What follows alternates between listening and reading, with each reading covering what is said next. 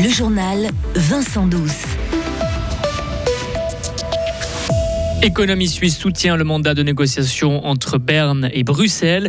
L'abbé Pierre lançait un cri du cœur il y a 70 ans, jour pour jour, un cri de révolte contre la misère pour la solidarité qui résonne encore aujourd'hui en Suisse et à Fribourg.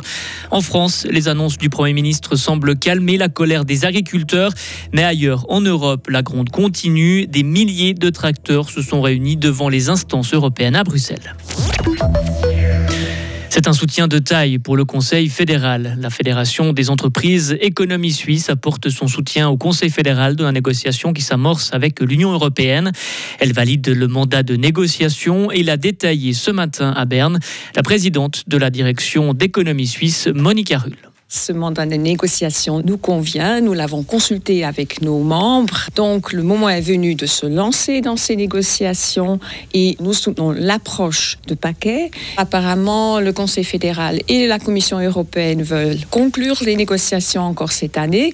Si tel était le cas, ça serait parfait. C'est encore possible, je dirais. Est-ce que du côté de l'économie, on est prêt à accepter qu'il y ait d'autres mesures d'accompagnement pour protéger les salaires? Si vous regardez le mandat de négociation, il est clair qu'on va s'engager, la Suisse va s'engager à ce que les salaires seront protégés. Nous soutenons ça vivement depuis un moment.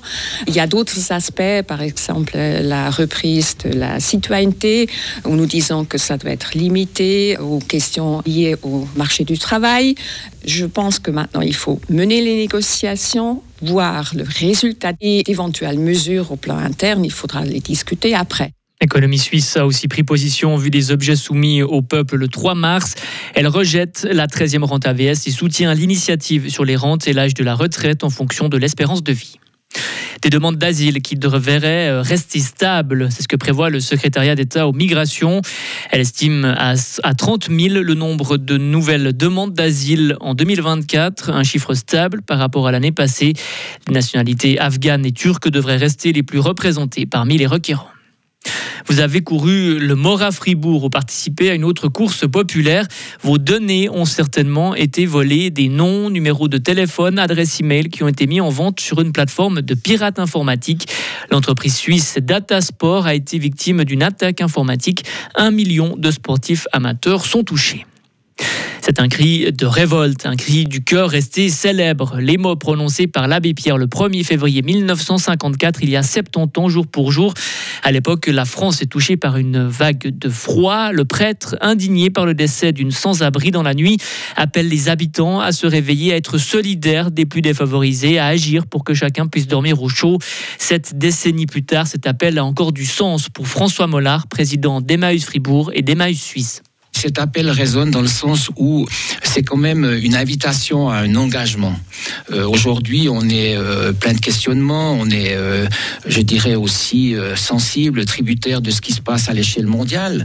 Et c'est vrai qu'à Fribourg, comme ailleurs, nous sommes face à des difficultés pour beaucoup de personnes, pour nouer les deux bouts à la fin du mois, pour avoir faire face aux augmentations. Donc cet appel, plus que jamais aujourd'hui, il nous invite à, à nous réveiller aussi. Il y a déjà tellement de choses qui se font à Fribourg ou en Suisse.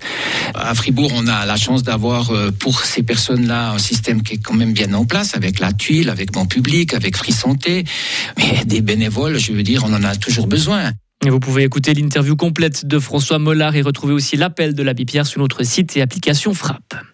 En France, les nouvelles annonces aujourd'hui du Premier ministre ont des effets directs. Les plus gros syndicats du pays appellent à suspendre les blocages d'agriculteurs dans le pays. Le gouvernement français propose notamment d'inscrire l'objectif de souveraineté alimentaire dans la loi. Il a aussi promis une enveloppe de 150 millions d'euros pour soutenir les éleveurs.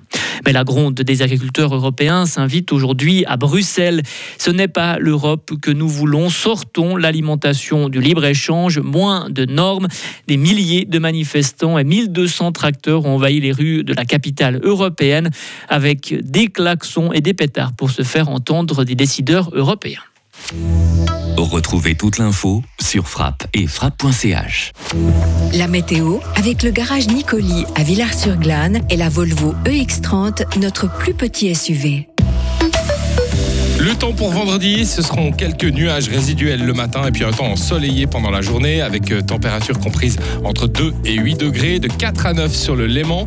Pour notre week-end, la météo reste anticyclonique avec du soleil et quelques brouillards matinaux.